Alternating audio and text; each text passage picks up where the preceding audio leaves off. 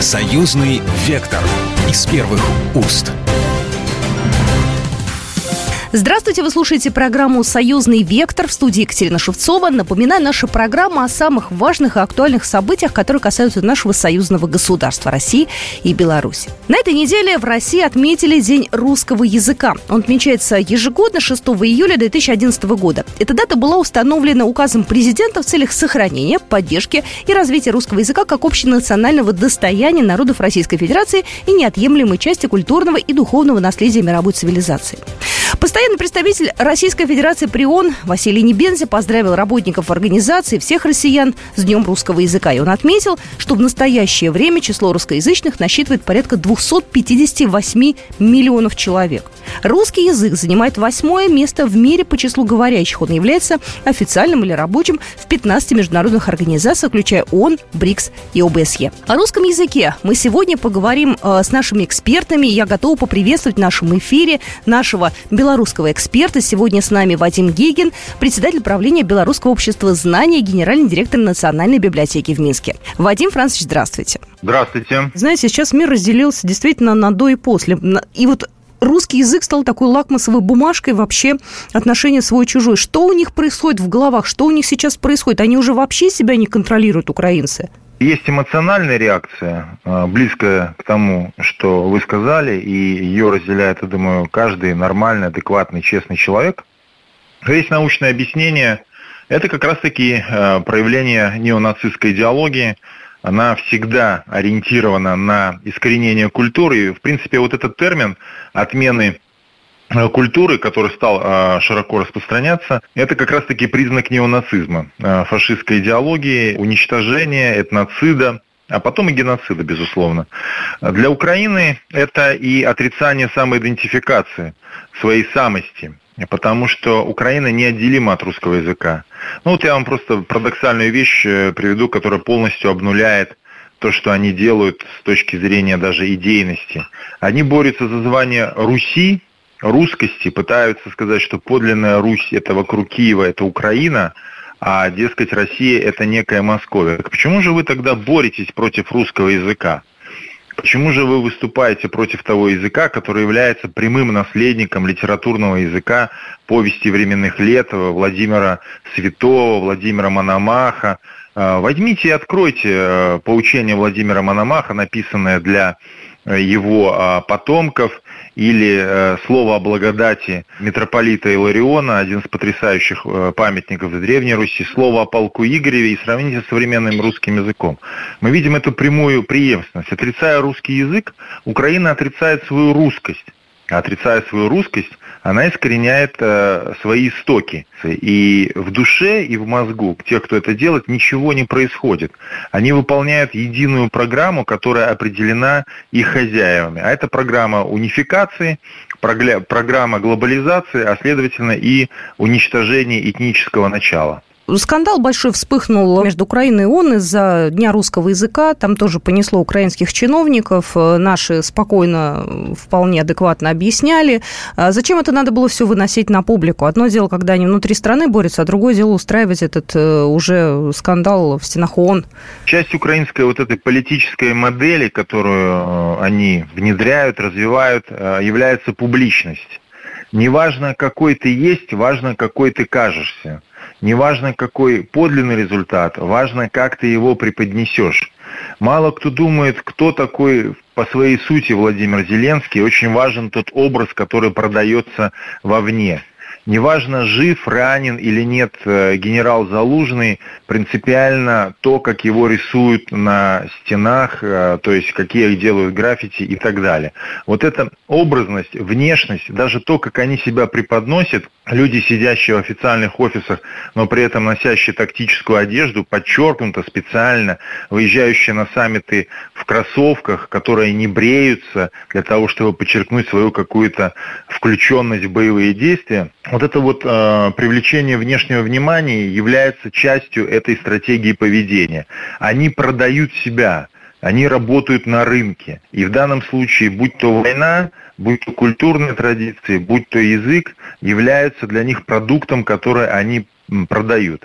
А шумиха, публичный скандал – это, ну, в каком-то смысле в их представлении часть успеха. А в Беларуси к русскому языку уважительное отношение, русский язык является государственным. Это, наверное, сейчас э, на постсоветском пространстве такой уникальный случай, да, и попыток э, как-то переписать это вроде, ну, на моей памяти не было даже какого-то посягательства. Э, ну, в начале 90-х до прихода Александра Лукашенко такие попытки делались, так называемая белорусизация, хотя белорусизация не, не отрицает русского языка. Белорусская культура, русская культура, так как и украинская, они идентичны. Например, при царе, когда проводили первую всероссийскую перепись 1897 года, э, при Николае II не было абсолютно никаких противоречий, когда русских людей как бы разделили на три категории – великороссы, белорусы и малороссы. Именно разделили по языку, потому что все понимали, что есть некая самобытность, но есть и общие черты.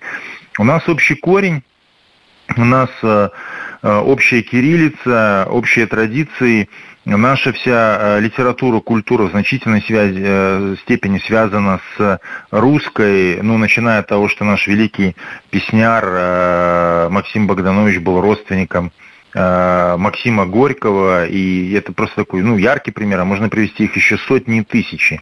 Александр Лукашенко свой первый референдум провел как раз-таки, один из четырех вопросов был, это вопрос равенства белорусского и русского языков, и это выбор народа.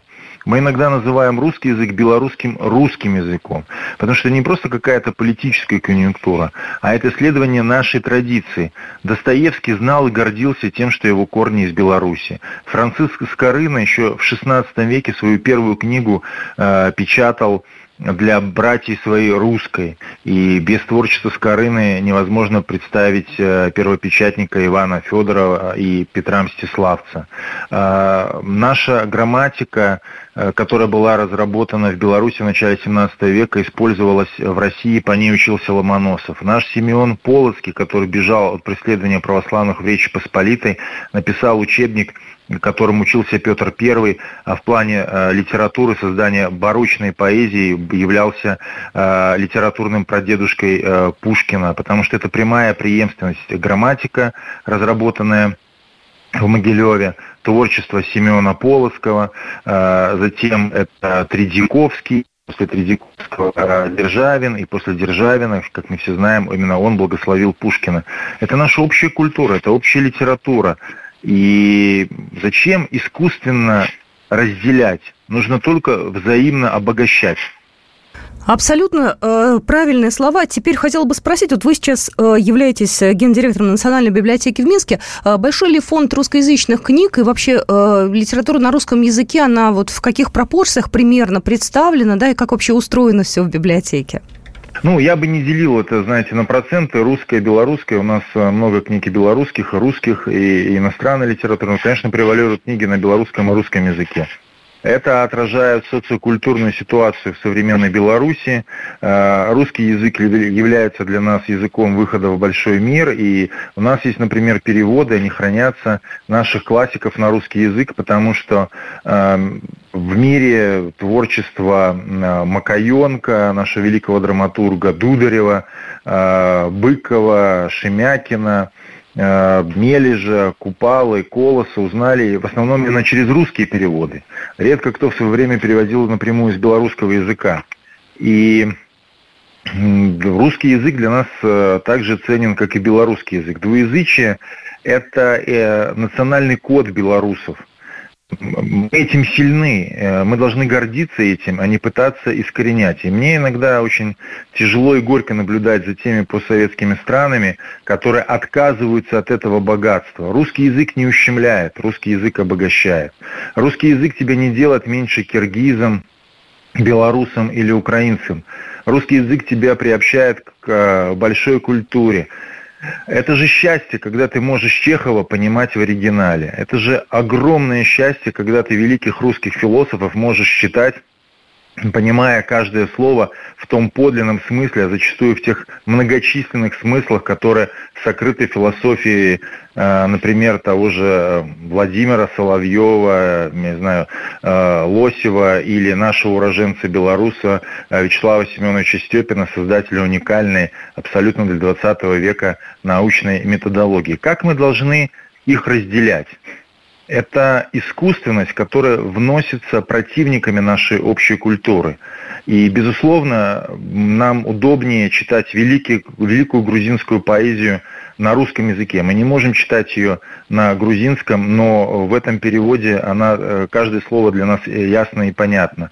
У нас на, не, на, на уровне нескольких поколений возникли общие духовные нити, когда что такое язык? Это буквы, это запятые, это пробелы, это строчки, это предложения. И э, нам абсолютно все понятно. Мы улавливаем подтексты. Это богатство. Человек, который э, может на э, нескольких языках э, думать, разговаривать, он гораздо более, как говорит сейчас молодежь, продвинутый. И именно э, этот, э, это мы исповедуем и в нашей национальной библиотеке. В принципе, это часть Беларуси. Э, и то, когда многие восхищаются белорусским образом жизни, нашими чистыми дорогами, то, как устроено у нас, не знаю, там, сельское хозяйство. Ведь это все было бы невозможно без этой языковой политики. Одно цепляется за другое. И мне кажется, вот эта модель, это модель будущего. Это то, на что будет э, ориентирован будущий мир, хотелось бы верить, более справедливый.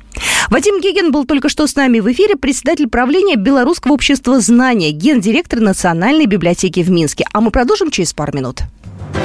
Союзный вектор из первых уст. Союзный вектор из первых уст. Здравствуйте, вы слушаете программу «Союзный вектор». Мы продолжаем. Я еще раз напомню, э, на этой неделе в России отметили День русского языка. И именно в последнее время русский язык стал объектом нападок, объектом русофобии. И именно об этом мы сегодня поговорим с нашим экспертом. Э, Мира Бергельсон сегодня с нами, профессор школы филологических наук НИУ Высшей школы экономики. Э, Мира Борисовна, здравствуйте. Здравствуйте. На этой неделе отметили День русского языка. Э, знаете, вот до, наверное, 2023 года, до 2022 года отмечали, все проходило нормально. В этом году, знаете, мир сошел с ума. Вот в полном э, таком смысле этого слова. Вот вас э, не удивляет, не пугает ли эта тенденция русофобии и такого отношения к русскому языку, который, собственно говоря, вообще должен быть вне политики? Ну, знаете, я, может быть, вас удивлю, но не то, что меня, если пугает, то не это а причина всего, конечно. Потому что, ну, хорошо, а почему мы удивляемся, когда наших спортсменов не хотят, когда там э, детям за то, что за границей он там говорит, или она по-русски тоже какие-то идут оскорбления. Но сейчас в значительной части мира, во всяком случае, той, которую мы привыкли считать близкой нам, Европе, Северной Америке, ну, в первую очередь мы сейчас там говорим о Европе, существует очень большое неприятие всего русского. А то, что люди здесь не различают там, спортсмена, композитора, э, ныне живущего исполнителя или умершего э, классика, э, роли не играет. Ну и, естественно, язык также воспринимается. Но мы можем на это смотреть только с большой болью, грустью, но и как бы, я бы сказала так, удивляться нечему. Если отрицается вот э, все, что связано с Россией, то до каких глупостей тут можно дойти, я не знаю. А язык, это вот в первую очередь, я бы сказала, бы, что можно удивляться тому, что спортсменов как-то э, или э, танцоров, или там музыкантов дискриминируют, а язык это плоть от плоти, культуры страны, земли и так далее. Это самое-самое, что есть русское. То есть, вы поймите меня, я никак не, естественно, этому не радуюсь, никак это конечно, не одобряю. Конечно. Но меня это, я бы сказала, ну, не удивляет. Пока такое отношение к к нашей стране, к нашей политике, к тому, что происходит э, в мире в связи с военной операцией, э, с, с тем, как это подается, как это воспринимается. Ну, мир, мир разделен на две части. Они видят совсем одно, мы видим совсем другое. Это неизбежно. А то, что бедный русский язык, так сказать, на себе испытывает это, это отношение, ну, да, конечно, потому что это самое-самое, что есть наше. Знаете, Мир Борисовна, они хотят, не хотят, все равно они русский язык э, не вычеркнут, не отменят его, не исключат из э, жизни мирового сообщества. Кто сейчас с нами, если брать э, язык, кто с нами по одну сторону парикат? Ну вот у нас проект союзный, поэтому про Беларусь мы как бы отдельно говорим, да, здесь, в принципе, вообще вопросов нет. Белорусы наши братья, у них русский язык официальный в стране такой же, как и белорусский. А кто еще с нами вместе, кто еще поддерживает русский язык и не притесняет и не поддерживает русофобию? Мы знаем, что во многих государствах в новых государствах. Русский язык был языком национального общения, культуры, науки, там, официальным русском когда это была часть Советского Союза, или страны, которые были вовлечены в повестку связанную с русским языком. Для прибалтийских стран русский действительно, может быть, и сейчас остается языком межнационального общения во многом. Но каждое государство, и не только государство, проводит свою языковую политику. То есть, например, хочет возрождать свой язык. И при этом эта политика может часто выглядеть ну, довольно такой рестриктивной. Вот нет на нашем языке там средств массовой информации, или их недостаточно, или это язык не является языком высшего образования, или на нем недостаточно снято фильмов и того. Вот мы будем стараться делать, чтобы на этом языке больше появлялось всякого. И тогда неизбежно это будет вытеснять другие языки из этой сферы. И очень многие государства прибегали к таким Эм, мерам, когда нужно было повысить своего языка. Методы, которые может реализовываться политика, как и всякие методы инструменты, могут применяться умно, а могут глупо, а может, могут жестоко. Да? Вот. Если, и чаще всего, когда это делается по глупости, когда это продиктовано какими-то целями совершенно далекими от развития собственного языка, то это получается э, и жестоко, и глупо. Это отрезает часть населения от э, возможности полноцен... жить полноценной жизнью государства. Это дискриминирует людей. И поэтому языковые конфликты лежат вот в самой-самой сердцевине, самой основе многих других конфликтов. Мы знаем, что э, серьезные тяжелейшие нынешние военные конфликты, в общем-то, вырастали из того, что русский язык был, э, терял свой статус, э, на, нем э, нельзя было получить образование, и постепенно пришло к тому, что за то, что ты говоришь на русском языке, тебя обвиняют там шпионом и предателем. Но с Украиной это отдельная ситуация, сейчас острый, горячий военный конфликт, льется кровь. Но и в других странах мы наблюдаем такую необдуманную политику, когда, да, вот для того, чтобы бояться не любят, не хотят, э, русский язык объявляется врагом. Я бы так сказала, что русский язык после спада Советского Союза действительно стал во многом терять свои позиции, которые были связаны с политикой. С другой стороны, диаспора русская, то есть люди, носители русского языка, э, которые живут не на территории России, а за ее пределами, их стало гораздо больше. И тем самым это, наоборот, основа для существования русского языка э, в мире. Его надо поддерживать, но это, но это делается с помощью мягкой силы язык сам по себе является мягкой силой. Если у там, э, русскоязычных жителей Аргентины, я не знаю, Китая, Америки будет желание сохранять свою культуру и свой язык, э, то тогда э, в современном мире для этого есть все возможности. Здесь Россия должна им помогать.